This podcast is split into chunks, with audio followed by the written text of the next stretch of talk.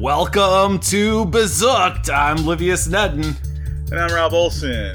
We are in our lazy summer of podcasting, and today we're bringing you another interlude with a very special guest, Mr. Frank Edler from the Bezooked. Bezooked? Bezong. No, no Bezong. We're bezooked. Tonight we're, we're bezooked. I, I, there's the word bezooked on my screen, and so that's why. But anyway, Frank's here. Frank, welcome to uh, welcome back to Booked. All right, I'm back. I'm ready to talk about GG Allin again. There you go. This is what I'm talking about. I got to bring the energy, Rob. Did you hear that? This man is energetic. I mean, you guys have so much energy. I can kind of offset it with with no energy, I think, and then it'll all balance out, right? I believe that's exactly how it works. Mm. Um, for uh, listeners who may not be familiar with Frank, Frank, I'm going to do your bio because, man, I went to Amazon to get your bio, oh, and uh, my new bio, yeah. I'm not. I'm not sure. Uh, I'm not sure we could do that. so, Frank is um, the author of such great titles as "Brats in Hell" and oh god, what was the other one? See how prepared I am for this? Death gets a book. Death gets a book. He is also the host of the Bazong podcast and. I don't know. I feel like this is a touchy subject, but formerly the host of Books, Beer, and Bullshit. Can I say formerly? Is that is that you know, it's it's sort of like an unofficial, uh, just hanging in the air type of thing. I don't want to call it, I don't want to call it dead, but you know, it's it's it's certainly been a long time since uh, Books, Beer, and Bullshit has done anything. It has been uh, uh, in October will be one year. I believe we, we covered this on our booked live when we went went digging. October, really? oh boy. Yeah, October will be a year, buddy. Thank God. All right. Or, or Rob, was it was it two years? No, it was a year, right? I think it was a year. I don't okay. 100% remember. All I have to say is like, I think if you go more than like four months, it's an official hiatus. Maybe probably even just two months is a hiatus. Um, if you get beyond like six months, either it's gross negligence or you're in a coma or that show's dead. We'll go by the the book standard then.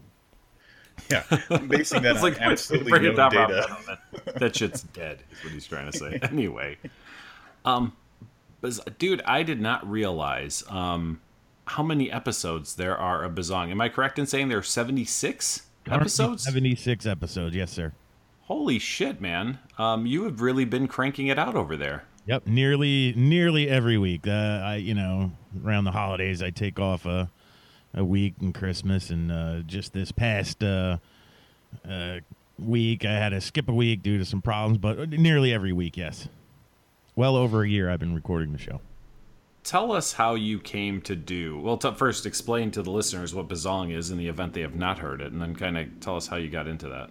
Well, Bazong is the the bizarre and weird fiction podcast uh, basically, I, I, I love bizarro fiction. Uh, it's been covered here on book at some points, and uh, I'm really doing a podcast focused on bizarro fiction. Uh, every week, I have uh, almost every week I have a, a, guest on who's a writer or some sort of figure in bizarro, and we basically have a, a long, lengthy conversation uh, about the writing, about the genre and and and stuff like that. And I've been doing it for about a year and a half now on the Project Entertainment Network, the same network that hosts Brian Keene's enormously successful podcast. And uh, so I kind of ride those coattails, but Bazong's doing pretty well on its own. That's uh, that's awesome. I think a little later we're gonna have some questions about that because I'm I'm kind of curious as to how a network because you know Rob and I we're we're so exclusive like we pretty much refuse to acknowledge other podcasts exist. Right. Yeah, that's that's like one of the cornerstones of our our podcast is we're the only podcast. Yeah. Which incidentally, I do want to say that while Livius or Frank, one of you, came up with Bezooked, I was even taken a little aback by the fact that the Bazong part went first. So I um I was gonna recommend Bukong, but um it's a, it's a, little it's a little late for Bukong, I think. that's that's some hot seat shit right there, Rob. Bukong. Biz all right, Bezooked is so much better than Bukong. like will say, Bezooked sounds a lot less like something that would happen in a pornography as opposed to a a Bukong. That's a that's an excellent point. I'm gonna go. Well, I mean, yeah. it all depends. Like we all see the things that that we want. Like Rob goes for weird porn, and I and you you actually came up I with mean, the song. So all I did was kind of cop that mean, from you. All I'm gonna say is like I, am uh, one of one of the two hosts of Booked is looking out for the interests of the podcast. That's all I'm saying. I, th- I think the the power of Booked is in the O O K E D part with the period. You know, I think that's really like where where your power comes from, and then the Bazong heavily on the on the biz part. So then it it melds together perfectly that way. Not to. I would like to say that I'm ridiculously proud of the period in Booked. I don't know if we've ever actually talked about this like out loud, but that's my favorite part of our of our name. I think you were the one that um, really pushed it when we came up with the title for the podcast, and um, we've taken a lot of criticism for it over the years, and um, especially David James Keaton, really not a big fan of the period at the end of the of booked. It's it's I will tell you it's hell on like if you're text messaging something because then the yeah. next word always gets capitalized, so it's like extra effort. Maybe that's what Keaton was complaining about. I admire your dedication to the period over the the years. How many years has book been on now? Six uh, six years, four months today. Yeah, yeah, because it's the first yeah six years, four months. Yeah. Yep. So yeah, we've been do we've been doing this for a while, but we're not here to talk about us, Frank. I mean, we're gonna do it because that's just in our nature, but we're here to talk about you. So it's probably a good time to talk. We're talking about podcasts and other podcasts and stuff. Tell us about being on a on a network podcast group because although I understand the concept um, I understand what it is. I guess I, I, I, struggle to to find like what that what that does for your podcast or or what you do for the network specifically. Um, there's a lot of benefits for myself. Uh, most importantly, I don't have to pay for hosting. That's on on the network shoulders. Um, but that also because they're covering hosting and and uh, you know whatever bandwidth gets used, it's also on me to provide numbers to provide, provide listeners because it is an advertising backed podcast network. So what Project Entertainment Network does is is they provide the hosting they and, and, you know it's up to me to do the shows. I have complete freedom to do Bazong as I wish.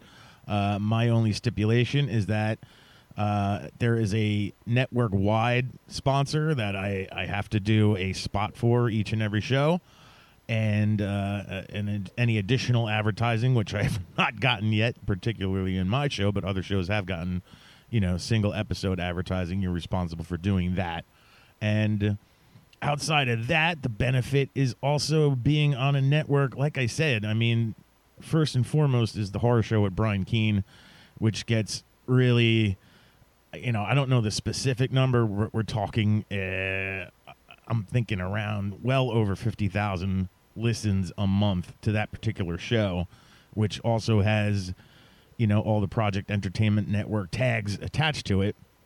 So everything gets recognized as the network there. Uh, there's also three guys with beards, with as uh, John Maberry, uh, Christopher, not Christopher Moore, one of Christopher. I don't know. There's three guys on there. and they all and they all have beards. I believe, right? Yeah, it's, it's and, and Christopher Golden is who you're looking for. Yeah. Jonathan, I really remember Jonathan Maberry, and uh, they're a big, big podcast, uh, bringing tons of listeners to the network. And, and, so, you know, piggybacking off of that, especially early on when I joined the network, there's a lot of people that just because I'm on the network are going to check out Bazong listen to what it's all about now. Obviously, when you talk about bizarre and weird stuff, it ain't everybody's cup of tea. But uh, I have the thing I love about doing Bazong is I, I do it because I love bizarre fiction. I want to, you know, bring awareness to it and, and talk to these people. And what what's happened is there's been people coming in, there have been people discovering it, and uh, so many people have, have come to me and said, I, I didn't know what this stuff was, and now I'm reading all this stuff, and it's great, and thank you very much. So that's a big benefit to not only me, but of course the genre of Bizarro. So those are the type of things that uh, being on a podcast network help out with as, as far as the show goes. Did you hear that little altruistic moment where he was he's he's given back to the to the genre?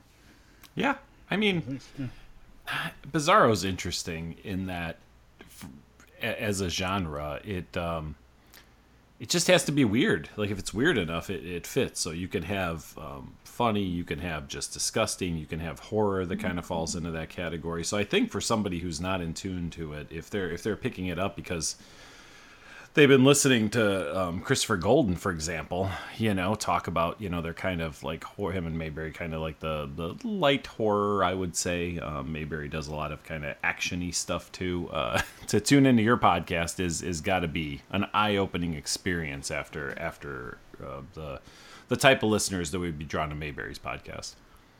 It, it, maybe I don't know because I always feel like the conversations I have with the the bizarre writers are not really necessarily all that weird. I mean, it doesn't. It's not like a, a wacky morning zoo. Here's your cue, but it's not like a wacky morning zoo, and, and it's at, an out of control thing. I mean, we have. I, I, I always say that Bazong is also serves as my my writing school, and you know part of the reason why I was doing it is to, is to have the ability to talk to people writing Bizarro, and I do it week after week, and I'm basically picking their brains and trying to get advice. So, you know, there there's that, and it, the conversations we have are kind of normal. It's just like, oh, what are you doing with marketing? Oh, how, what's going on with the cons? Sure, there's some weird things we talk about, and if I'm picking apart, you know, somebody's book in particular, something cool like that. But I, I think sort of what is helping make it accessible to people who aren't necessarily familiar with it is the fact that it is kind of like oh, they're not these wacky people that I'm a little scared of. They're they're just normal people trying to write good books, essentially. I'm pretty sure they're just really weird people, but we'll take it for your word. I'm not I'm not that familiar with with all the names that you've interviewed. I'm just kidding. Uh, I know, I know, and I've listened to a few episodes, and yeah, I mean, content wise, like book content is what I was referring to. Because yeah, you guys do talk about really normal, normal things, and you know, you've got you know other writers talking to somebody who's a writer, which is, I think is great. But I have to imagine that if somebody wants to dig into one of your books and they're coming from Maberry, uh, they're gonna they're gonna be a little surprised. Yeah, and it's funny too because I, I I try to I don't feel what I write is necessarily bizarro. It has bizarro elements to it, but I I don't feel like what I know of bizarro. I don't really think I'm writing real bizarre. I'm writing more like horror comedy but I'm the guy doing the Bazong podcast. So by default, I'm getting you know labeled as Bizarro, and that's just fine because there are those elements. It is a bit weird. Um, so, uh, but there's also I, I don't really want to call it a stigma, but there is a sort of stigma involved with with getting that tag of bizarre on it because you you really become extremely niche. Like you said, you don't recognize all the names readily uh, of the people I'm interviewing. But if you're into Bizarro and the whole scene, most of those names should be at least you know familiar to you. If you're not necessarily familiar with the work, you should know the names of the people involved. So it is it is a bit tricky too because it's you get that Bizarro tag on your work and it, you become real real niche. All right, so there's a there's a whole list of people, and I'm gonna put you a little bit on the spot. Give us a couple of your favorite guests you've had so far.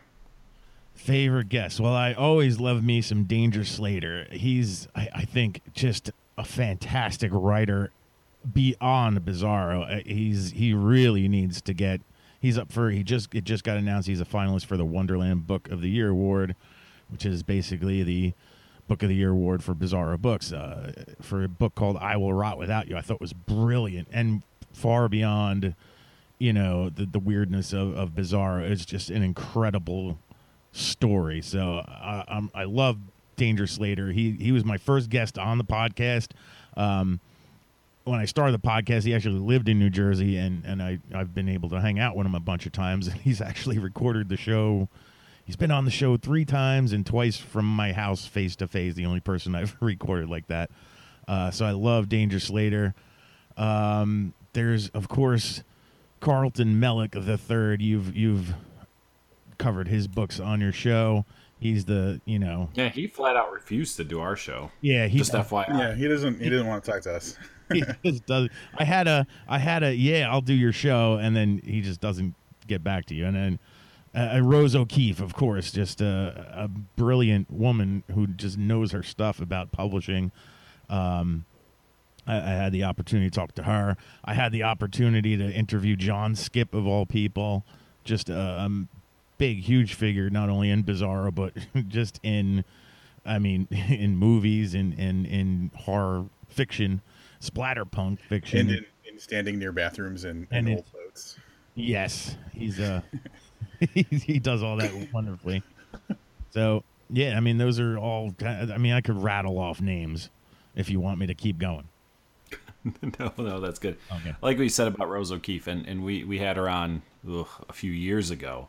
Um, and not only is she wonderful to talk to, but I don't know that she gets the credit that she deserves. And I, I don't want to say she created Bizarro fiction because I don't think that's true, but I think she's the reason there's a genre called Bizarro fiction, which yeah, is a pretty impressive thing. To, to, I don't know that she'd ever put it on her resume, but if I was working on it, I, I definitely would put it on hers. Yeah, I, I, think everybody would agree with you that you know everybody thinks she should be credited with the you know not creating it but championing it, championing it. But uh, you know when I when I interviewed her when I spoke to her, she's not she does not want to take credit at all for that, and she tries to distance herself from from taking credit in that way at all. She's you know she just wants to be known as the the the woman who's running Eraserhead Press and, and putting out those good books in particular. So I've got a question for you, Mr. Edler, since we're talking about the community in general and not specific books or authors. Mm-hmm. Um, every now and then, through the social medias and, and the interwebs, I and, and, and this is I'm not trying to say by any means that this is something that's you know um, unique to the Bizarro world, um, but it seems like there's like some shit that goes down, you know, within the Bizarro community, which to me kind of indicates that it's not just like, um, as an outsider might think, oh, uh, it's such a small group that everybody just loves each other. Um, every now and then it looks like shit goes down a little bit. And so, how does that? Do you keep that away from the content of your podcast, or do you ever address some of the like little uh, little factions that that are going against each other and stuff?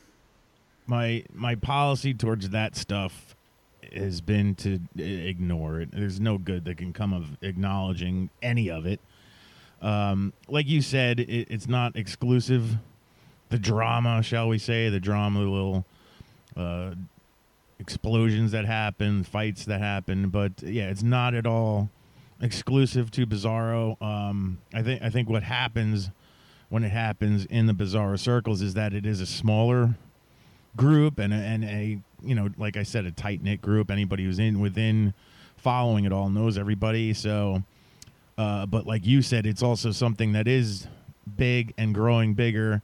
And that's part of the reason why these things, you know, eventually somebody's not going to like somebody. Somebody's not going to like something somebody says. And, and that's exactly what's happening in Bizarro. If you're seeing stuff boil over uh, in in recent times. That's exactly what's happening. Um, and it got to the point where actually um, uh, Brian Keene of all people uh, kind of stepped up and, and, made an announcement. He was kind of dragged into it in his podcast too, uh, the ugly situation. But uh, he he made it. He got to the point where you know didn't specifically acknowledge stuff, but just made a statement saying, "Look, Bizarro, you're you're you're bigger." than you are now. You're not this small little cult thing anymore, and and this is happening, and and you know you have to uh, accept the fact that there's going to be people that you don't get along with and all that. And, and, it's it's okay. And and it's big enough now that everybody can have their own sandbox so to speak. And and I thought that was a brilliant statement on Brian Keene's part to to say that. And I think when he did make that statement it, it kind of helped calm things down for a while and and put a lot of things into perspective that people got real emotional for a while there over over the stuff that was happening. And that that really that really settled everybody down and put it all into perspective and saying, yeah, we we we're not gonna. It's too big now. We're not all gonna like each other, but by and large, everything's good feeling. But occasionally, these things are gonna happen, and they're still happening, and they're gonna happen. Uh, my policy on the, even though I'm doing the Bizarro podcast, is is just not to acknowledge this stuff. There's no. There's no good that can come of it, other than it's just going to be, you know, muckraking junk, and that's not really how I want to present the genre, so I just I do not acknowledge it on the podcast. I do want to commend um, Mr. Frank, as he's referred to on his podcast, which I have a question about too, but we'll, we'll get to that in a little bit. Um, not that long ago, you had Kevin Strange on, which I thought was a very commendable thing to do. And I say that not knowing what his situation was, but but he definitely was at least one of these situations. And I think you kind of acknowledged on the podcast that like I'm doing this. I don't know if I'm going to lose a bunch of listeners over it, but I want to commend you for having somebody on who uh, maybe had a different point of view from everybody else and was basically, I mean, f- from what I'm seeing, and I'm not really part of the Bizarro community, was pretty much ousted from that core group of, of Bizarro authors. So I just want to say it's commendable, and I think that you know your statement about not being involved and keeping it about the the the writing and the craft and stuff is is proven by the fact that you had on somebody who was really at the center of, of a lot of this stuff just a few months ago. Yeah, it's true. Uh, Kevin is somebody who I've always admired for his his work, you know, his writing work, and he started Strange House Books, which was sort of a, it became like a, a secondary to what a Eraserhead is for Bizarro. That was a, a, Strange House and a couple others sort of became the minor leagues, the stepping stone up to getting into a Eraserhead. And I thought he started a great press. I enjoy his his ideas and his stories, and um, you know, he put all that aside. He just wanted to focus on writing and everything. And I've always had him on the show to talk about all that stuff. He he had one point uh, went out to Portland and, and shut himself in a hotel room with Carlton Mellick for a weekend, and they both you know, spit out a book in the course of three days, four days, whatever it was. And I had him on the show to talk about that. But yes, he also just has a big gap of opinion on a great many things. Um, and and he upset people by what he was saying a great deal.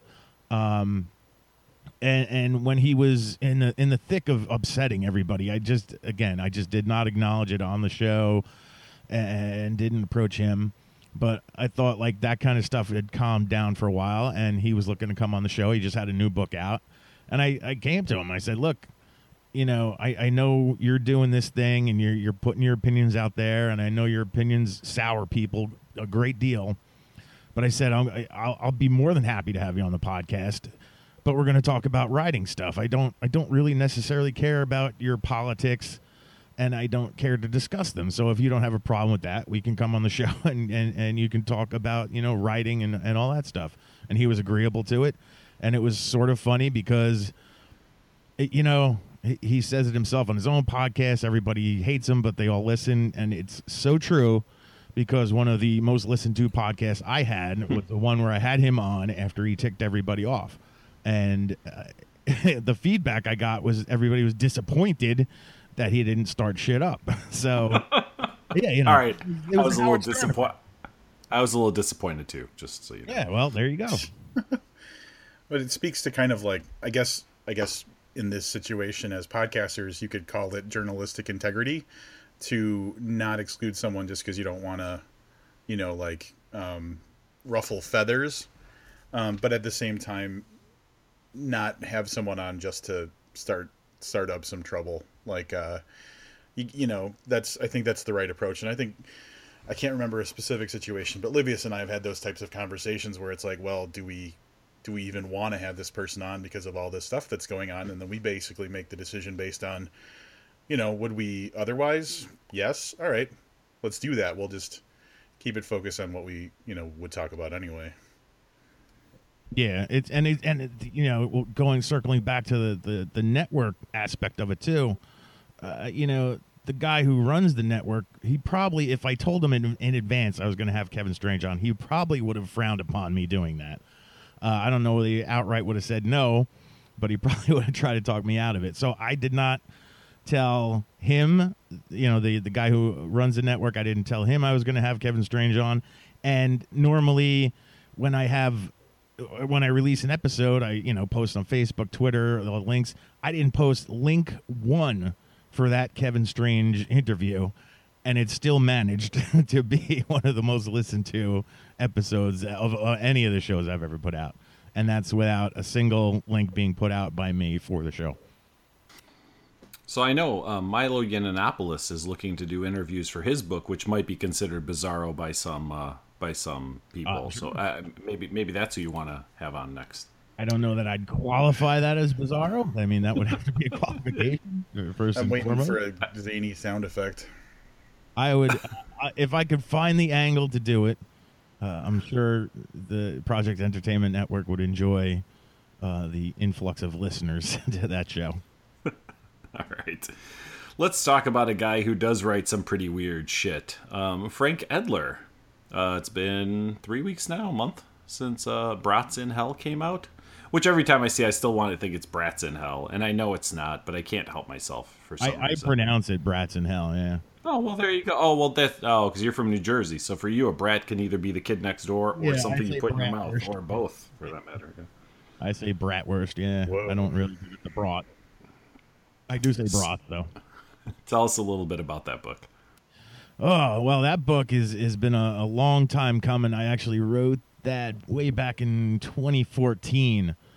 I couldn't tell you where the idea came from, but the basic idea of the book is that there's a, a gentleman by the name of Otto Vandernoodle who's the bratwurst king of Wisconsin, and uh, he he wins a a like Food Network type competition at a state fair. Actually, he he beats the the darling star of the Food Network at this competition a guy who's who gets very sour because he's just so popular and smug and a big celebrity guy. He gets so sour that he winds up killing Otto, and then in the process gets himself killed uh, by the police for killing Otto. And they both find themselves at the gates of heaven in line and. Through an argument they have, uh, Otto accidentally winds up in hell, and the Food Network guy winds up in heaven. Now, what happens now is in hell, uh, he kind of, since he's just this jolly guy who doesn't really belong there, uh, when you when you come into hell, you fall into this pit, uh, and all the all the lost souls, all the damned souls are, are cast into this pit, and, and and the demons of hell stand around the pit, and they sort of you, you find yourself being you know picked for the world's biggest game of dodgeball type of thing. It's a big draft, and these demons are picking out souls uh, for their particular circles of hell. It's it's almost like baseball teams, right? So they're and each each circle of hell is a different, you know, gluttony, a different sin, and all that. And so they're trying to pick out people that best represent their circles. Everybody gets picked for except for Otto because he's flying under the radar. Nobody even notices this good soul in the pit until uh, after everything's said and done. some scummy little demons just kind of find him hiding in the corner and bring him back home as a pet. And it turns out these demons are, are friends with uh, the brother of Satan, Satan's brother, whose name is Dagobert. And Dagobert is kind of, you find out he's just been, he's like the family outcast. He's been cast aside. He's, you know, his brother's the head of things. And I guess uh, he, he finds uh, Otto. And what you also come to find out is that the demons in hell are being controlled by bratwursts. You would think it was Satan, but what Satan is doing is he's he's come up with a delicious recipe for bratwursts that keeps all the demons in hell in line. They're so focused on getting more and more bratwurst. That's that's all they want to do is get bratwurst and torture souls. And then when they're done torturing souls, we got to go get more bratwurst. So um, what happens is a power struggle ensues. Dagobert wants the throne of hell. He feels like he's been usurped as as the the proper Satan by his brother, and he uses Otto, who happens to be the bratwurst king of Wisconsin, and has a really good recipe of bratwurst, uh, where they find out that the demons are going like twenty times more gaga over Otto's bratwurst than than Satan's, and uh, Dagobert uses those bratwurst to uh, force a power struggle for hell. Two two very distinct reactions to to uh, what you're saying. First of all, I, I I have a suspicion that you're going to be real disappointed when you actually get to hell. Mm-hmm. Not not not my hell. My hell's fun. I mean, well, that's what. I, all right, you kind of killed my joke. That's fine. Um, and and then the other one was, um, did you get did you get like a product endorsement deal with like Johnsonville or anything? Because otherwise, I think you really kind of missed out on an opportunity. I know. Yeah, I'm I'm a little bit of small potatoes to get that, but I'm not against it. You know, there's still time. There is always still time. What's the reception been for for your newest book? Uh, so far so good. Um, Uh, I, I, just sold it, you know, in, in, front of a big audience. Scares of Care. That was uh, the most sold book there. Um, a recent uh, book review, horror review outlet did a review on it and was uh, impressed by uh, my ability to write a novel around the concept of brats in hell. It seems like it's a short story fodder. I've heard that several times, and and it's kind of like, wow, you can make. The guy who edited the book was like, I can't believe you you made this go. It's sixty thousand word not novel. I can't believe you you made this concept work that long. And uh, the other thing was uh, the uh, dedication of the book. Never ever have I before seen a dedication brought up in a book review before, and that is because I dedicate Brats in Hell to Debbie Gibson, an American treasure. Uh, that might be the first book dedicated to Debbie Gibson. I, I, don't. We don't actually have fact checkers, so I'm gonna go with it. I think that's the first one, right? That would be criminal if it is. I'll, I'll give it to him. um, it definitely sounds uh, like a wild ride. Like you're going, and I was like, all right, this guy's in hell, yeah, yeah, yeah, and then the, all the demons are controlled by brats, and that's that's just absolutely bizarre. But that's what this is all about, right? Bizarre fiction, just telling a story that's unique in scope, right? I mean, that's really what Bizarro kind of comes down to. Yeah, yeah. I mean, it's it's it's uh you know it's a brother versus brother sort of you know power struggle type of story at its heart, but we're telling it with demons and bratwursts. And you got the secondary story. You know, I didn't even bring it up. The secondary storyline that runs through with the the guy who went to heaven. You know, that's a problem too. He's this bad guy amongst all these people who are just happy go lucky having fun. So there's there's that aspect of the story that also happens and eventually comes to a head at the end. All right, back to back to my real question. How the hell did you guys come up with having Mister in front of your names? Back during books, beer, and bullshit, because that has followed you onto Bazong, where guests and you refer to yourself as Mister Frank.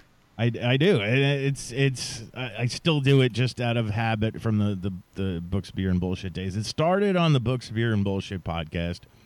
Um, I you know we didn't know what the heck we are doing, young podcasting, what the hell. Uh, basically, we were doing a podcast called Books, Beer, and Bullshit, and speaking freely about gross things. Any you know, just shooting the shit and something maybe not necessarily what we wanted to attach our names to readily. So, um, my co-host has a federal job, I'll put it that way, and uh, my job not that much. But it was just like a sort of anonymity thing. Just a, not that you couldn't have done a small amount of digging and figured out who we were, but it was just a initially started as just a sort of anonymity thing, like just simple Mr. Jeff, Mr. Frank, uh, just to give ourselves some names. Um, and uh, just quick anonymity. Uh, we weren't really, we knew we weren't hiding anything, but that's it. And then it just, it just. I love it, by the way. I don't want you to think like I'm questioning it as a concept. Every time I hear it, I'm like, I don't know that Mr. Olivia sounds right, but god damn it, I'm a little bit envious. Every it, it I don't know, it must roll off the tongue or something. I just like I said when I picked up Bazong, uh, just uh, still Mr. Frank, you know, I just sort of had that identity uh, in podcasting circles, and I figured a lot of my listeners were going to come from there. So I just continue with the Mr. Frank, and it's it's gotten to the point where uh, just recently I was at a convention and people I had no idea, never met before in my life, were walking up to my table and going, "Mr. Frank," right? And I'm like, "Well, I guess you listen to the podcast because that's the only reason why anybody would call me Mr. Frank." So I guess it's it's sort of a just a moniker that's stuck in in in that way. It's weird, right? Having people you don't know recognize you from your podcast, right? It really is. Uh, mm-hmm. Last year, I went to Scares That Care, and I was sitting in on somebody else's podcast, and we're just going around the room and, and introducing ourselves. And I'm like, oh, Mr. Frank did the Bazong podcast. And this woman sitting next to me, you could see her like pop up, like, you know, Jack and Box. Oh my God, it's Mr. Frank. You see her like talking to her husband, it's Mr. Frank. I'm like, is this woman for serious? I'm like, you know, I don't think nothing of it, obviously, because there's nothing to think of it. But it, it is. It, it's it's people, as you know. I mean, nobody really gives you any kind of feedback. Nobody's everybody listening to you doesn't like immediately email you and tell you what the show. It's, it's few and far between. So when I got out to these conventions, uh, you're starting to see these people who you don't know exist in, until they walk up to you and go, "Mr. Frank," and like, "Holy shit, there's people listening." Yeah, I think it's weird. I mean, thank God for numbers because I, I don't know how we would know anybody's listening because the at least and maybe this is just book related podcasts i don't know how this works for anybody else but yeah I, every once in a while you know someone will hit you up on twitter with something you'll be like hey cool i have no idea who this person is but you know there are a lot you know relatively speaking a lot of people listening but yeah it's, it's a very it's a one way street, and I, I, would love to figure out a way to change that. I would love some some listener feedback and, and input, but um, not even just trying to give something away. You know, you know how many listeners you have, and you mm-hmm. get like two entries trying to give something away, and it's it's a little disappointing on this end of the mic sometimes. Yeah, it is. I, I you know, when we first started the books of beer and bullshit, I you thought, you know, like you're seeing the numbers, and those numbers were not really that big, but still you know, say it's 100 that you were seeing and you're expecting 75 people are going to be, t- no, but not even one, you know, and you're like, how can this be? There's, I see the numbers and, and there's nobody, I'm, I'm trying to get feedback. I'm begging for it on the, and we just eventually doing books of beer and bullshit came to a place. Well, like obviously we're not going to keep begging for, for any kind of feedback. And, and that's really probably when we kicked into gear and just like, well, we're talking to ourselves and let's just have fun. And uh, you know, I'm I'm kind of glad that I got that mentality early uh, doing that that podcast because had I brought it to Bazong, I don't know that I would have continued to to do it, not knowing because when I first started Bazong, uh, somebody else was running the network. It was a slightly different name, and, and that gentleman who was running, he didn't tell anybody what their numbers were.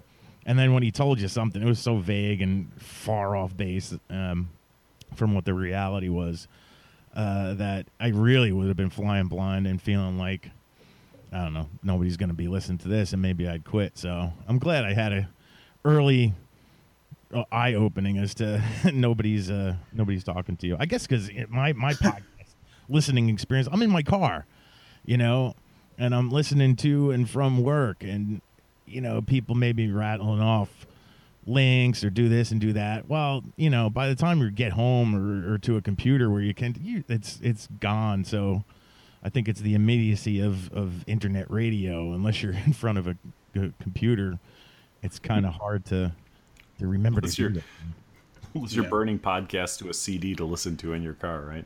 Oh my god, I remember. Well, not not quite that bad, but definitely like downloading onto my MP3 player. That's how early I was listening.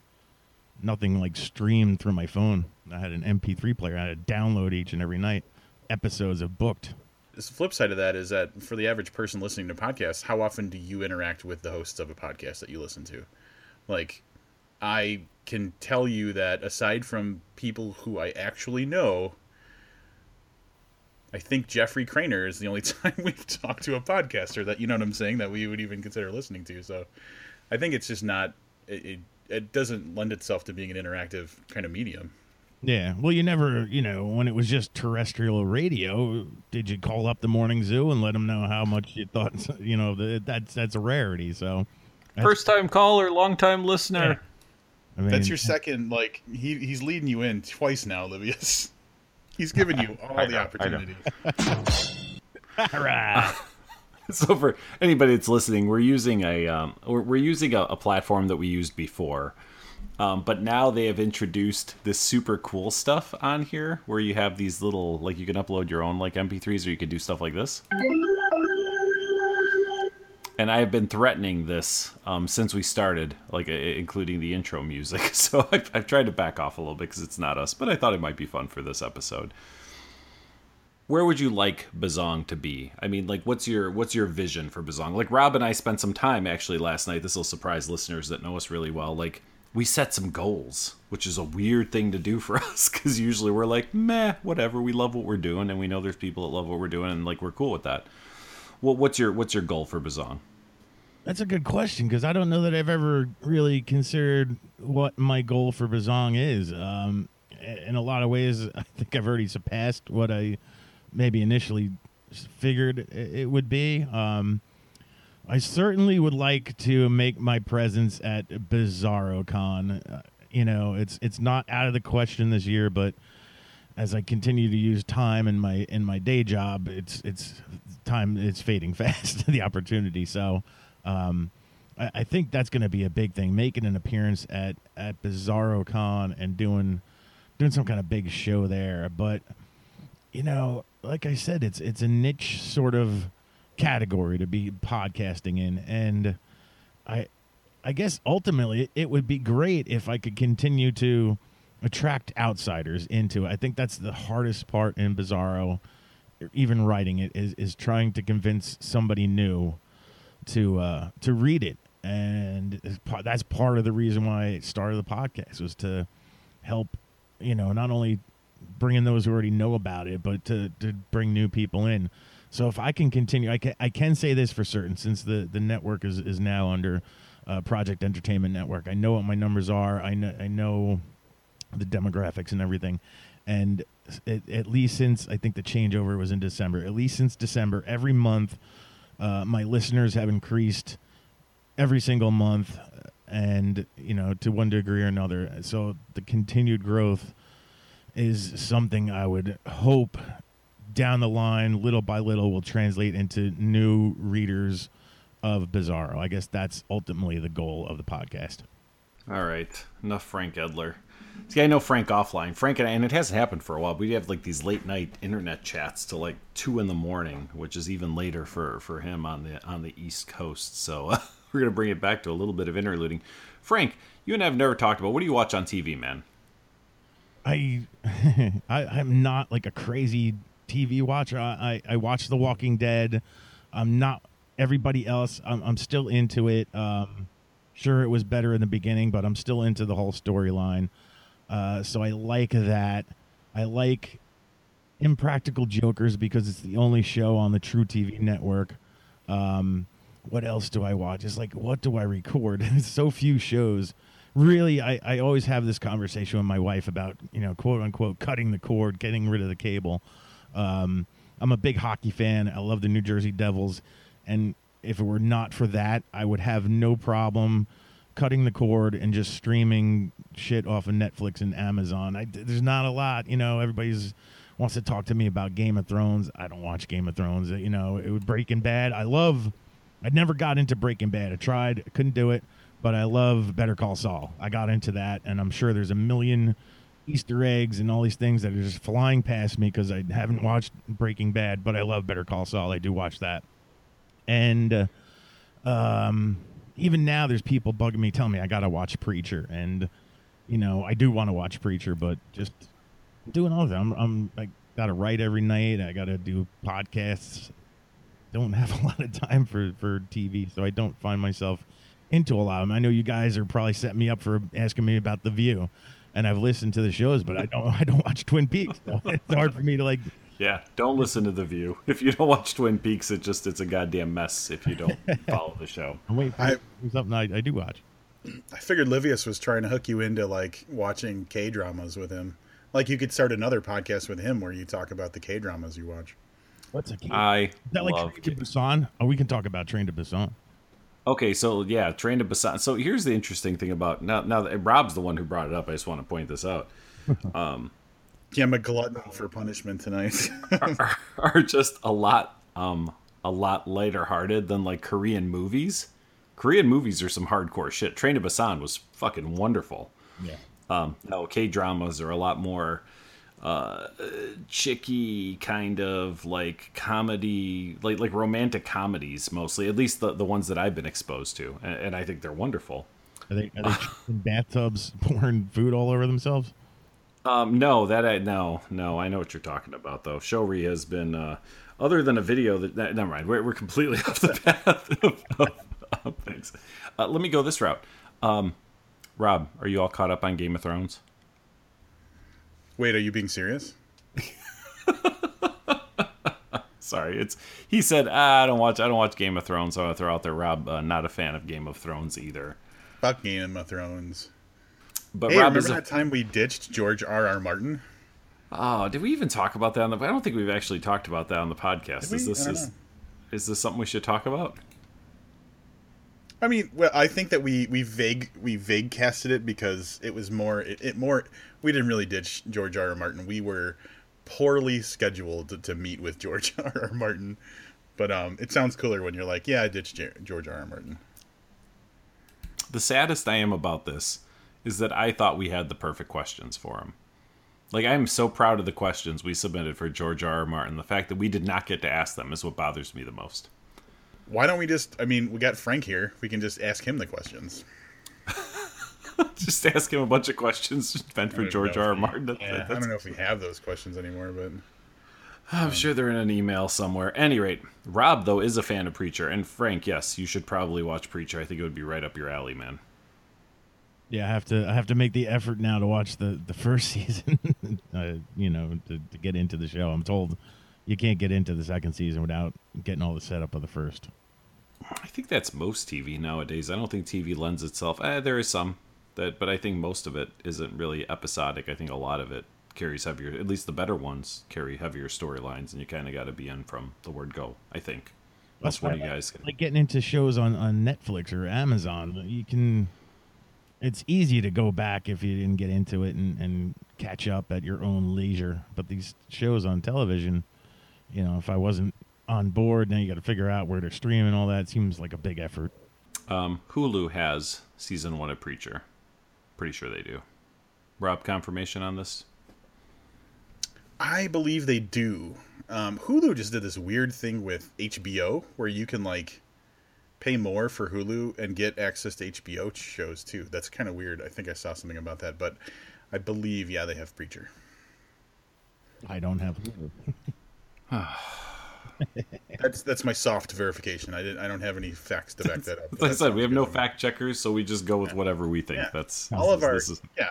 All of our interns and um, helper people, they just kind of fade away over time. So we're stuck on our own, uninformed, still having to like put out content, so it's just less reliable content. That's where we're at. Frank, have you ever had a goddamn intern for a podcast? You know, I was just about to say, it, rethinking the whole goals thing. I think I want Bazong to become big enough where I, it warrants having an intern. I've said that in Books, Beer, and Bullshit, and I say it on Bazong. I'm sure you're echoing it with Booked. Uh, uh, to be big enough to have somebody who can sit there and Google at will for you would be a treasure for a podcaster. I wound up on the yeah. Fiverr website uh, like a week ago. Are you guys familiar with this? Yes. Okay.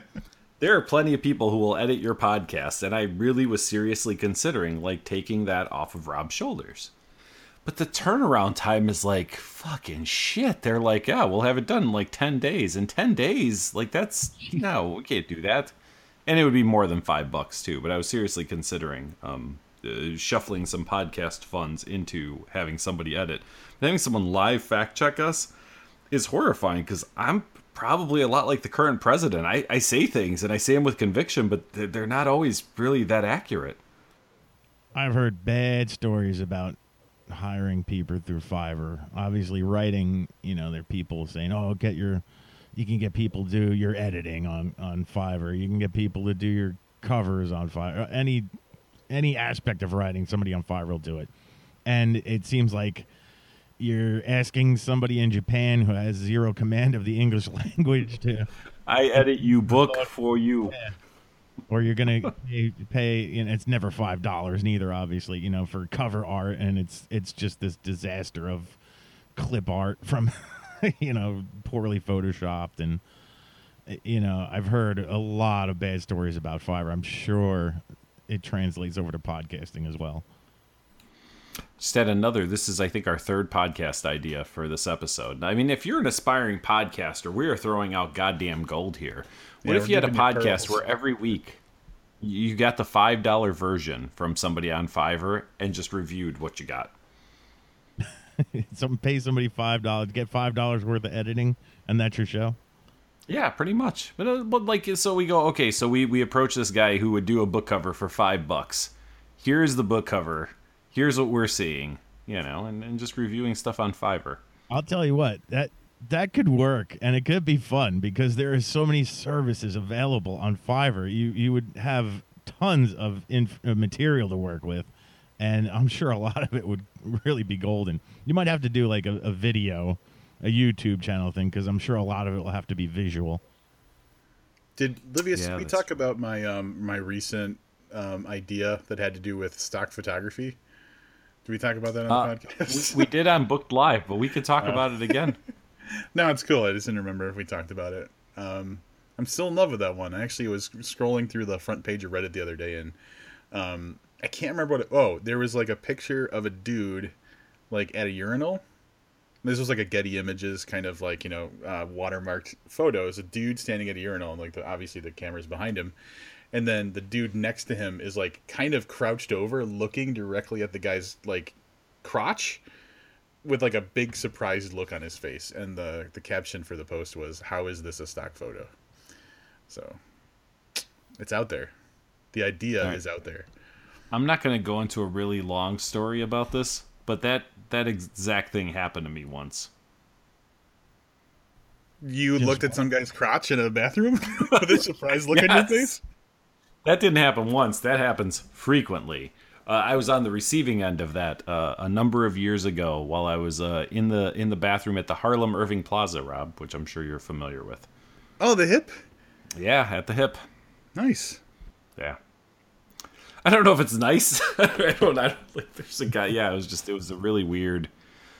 And before I, I reacted to this, and before I could even zip up my pants, that guy like disappeared, like like in a movie. Like I came out of the bathroom and looked both ways, and there's nowhere he could have gone. He was just gone.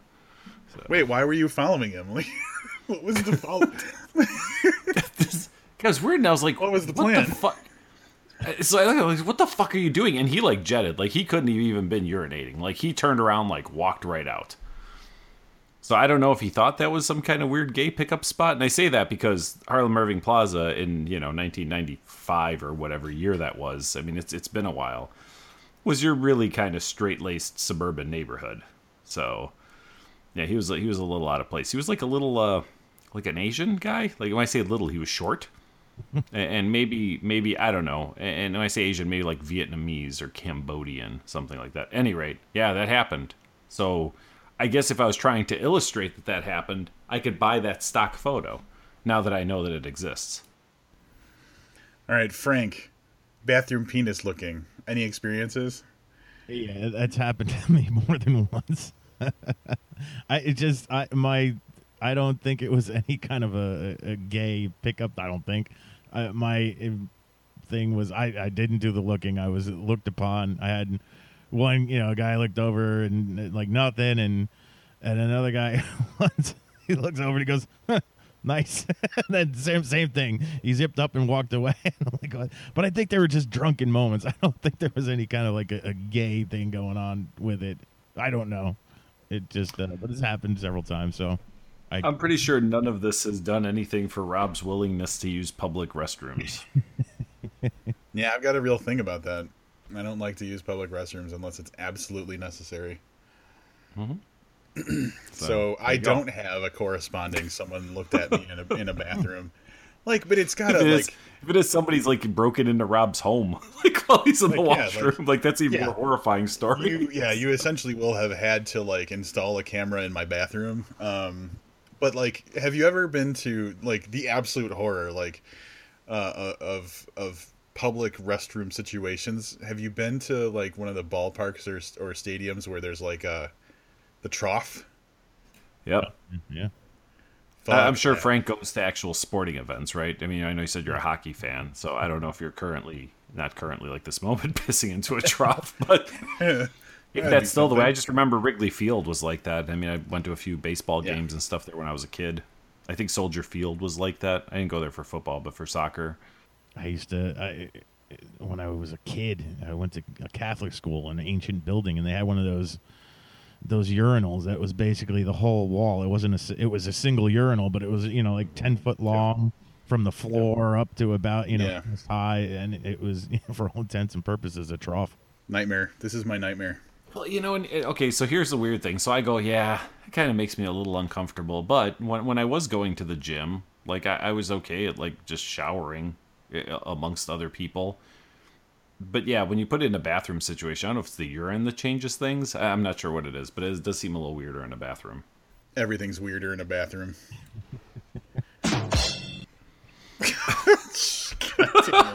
I'm gonna find a way to edit that shit out.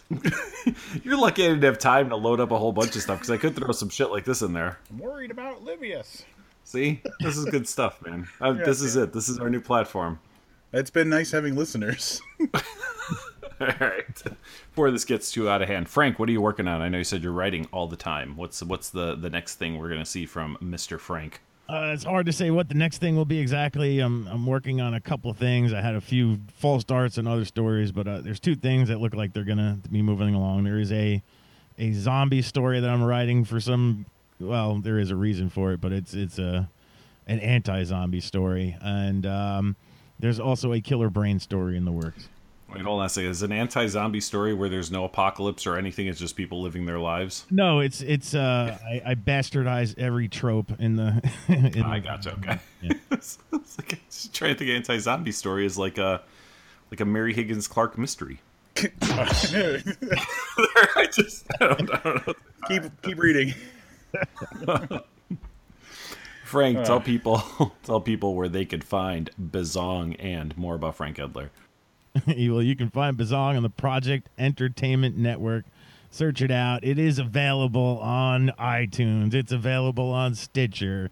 It's available on iHeartRadio and uh, and Google Play Radio everywhere. If you want to listen to a podcast, it's there. Just search Bazong, uh, and and you'll find it pretty easily.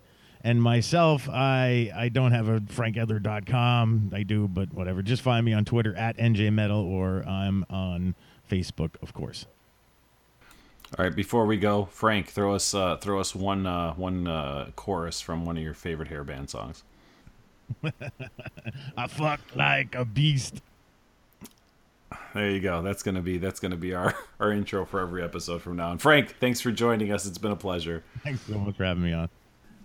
All right, once again, always great to have Frank on the podcast um, to hear a little bit about uh, Bizarro, Bazong, and his Bizooks. Very nice. ah, that was the best. You know what I didn't ask him? How he came up with that name. God damn it! Can we get him back on? That's for uh, that'll have to be for next time, I think, when we do um, Bukong. Yeah, Bukong. That's yeah. what the next one's going to be called. Um, do we know what's next? I don't think we know what's next. Lazy summer and podcasting continues. Right. So, here's what you should do: Patreon.com/booked. Go and contribute at least $1 a month, and you'll get exclusive content several times a year, and you'll be supporting a great podcast.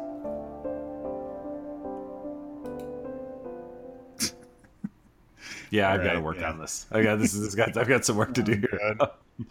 uh, uh, next week, the interludes continue I'm trying to talk. Rob doesn't know this, but I'm going to try to talk him into another book live in the very near future. Um, I listened to that again. I actually watched. I mean, I had it on the YouTubes and uh, listened to it. Hey, actually, that was good. That was probably my favorite book live so far. I've heard very good things about it from people. It's really lengthy. Yeah, yeah it's over two hours. It is. There's a lot of length and girth to that one. So uh, if you haven't checked it out, please do so soon. And uh, next week, we'll have another interlude for you. Until next time, I'm Livius Nedden. And I'm Rob Olson. God damn it. Keep reading.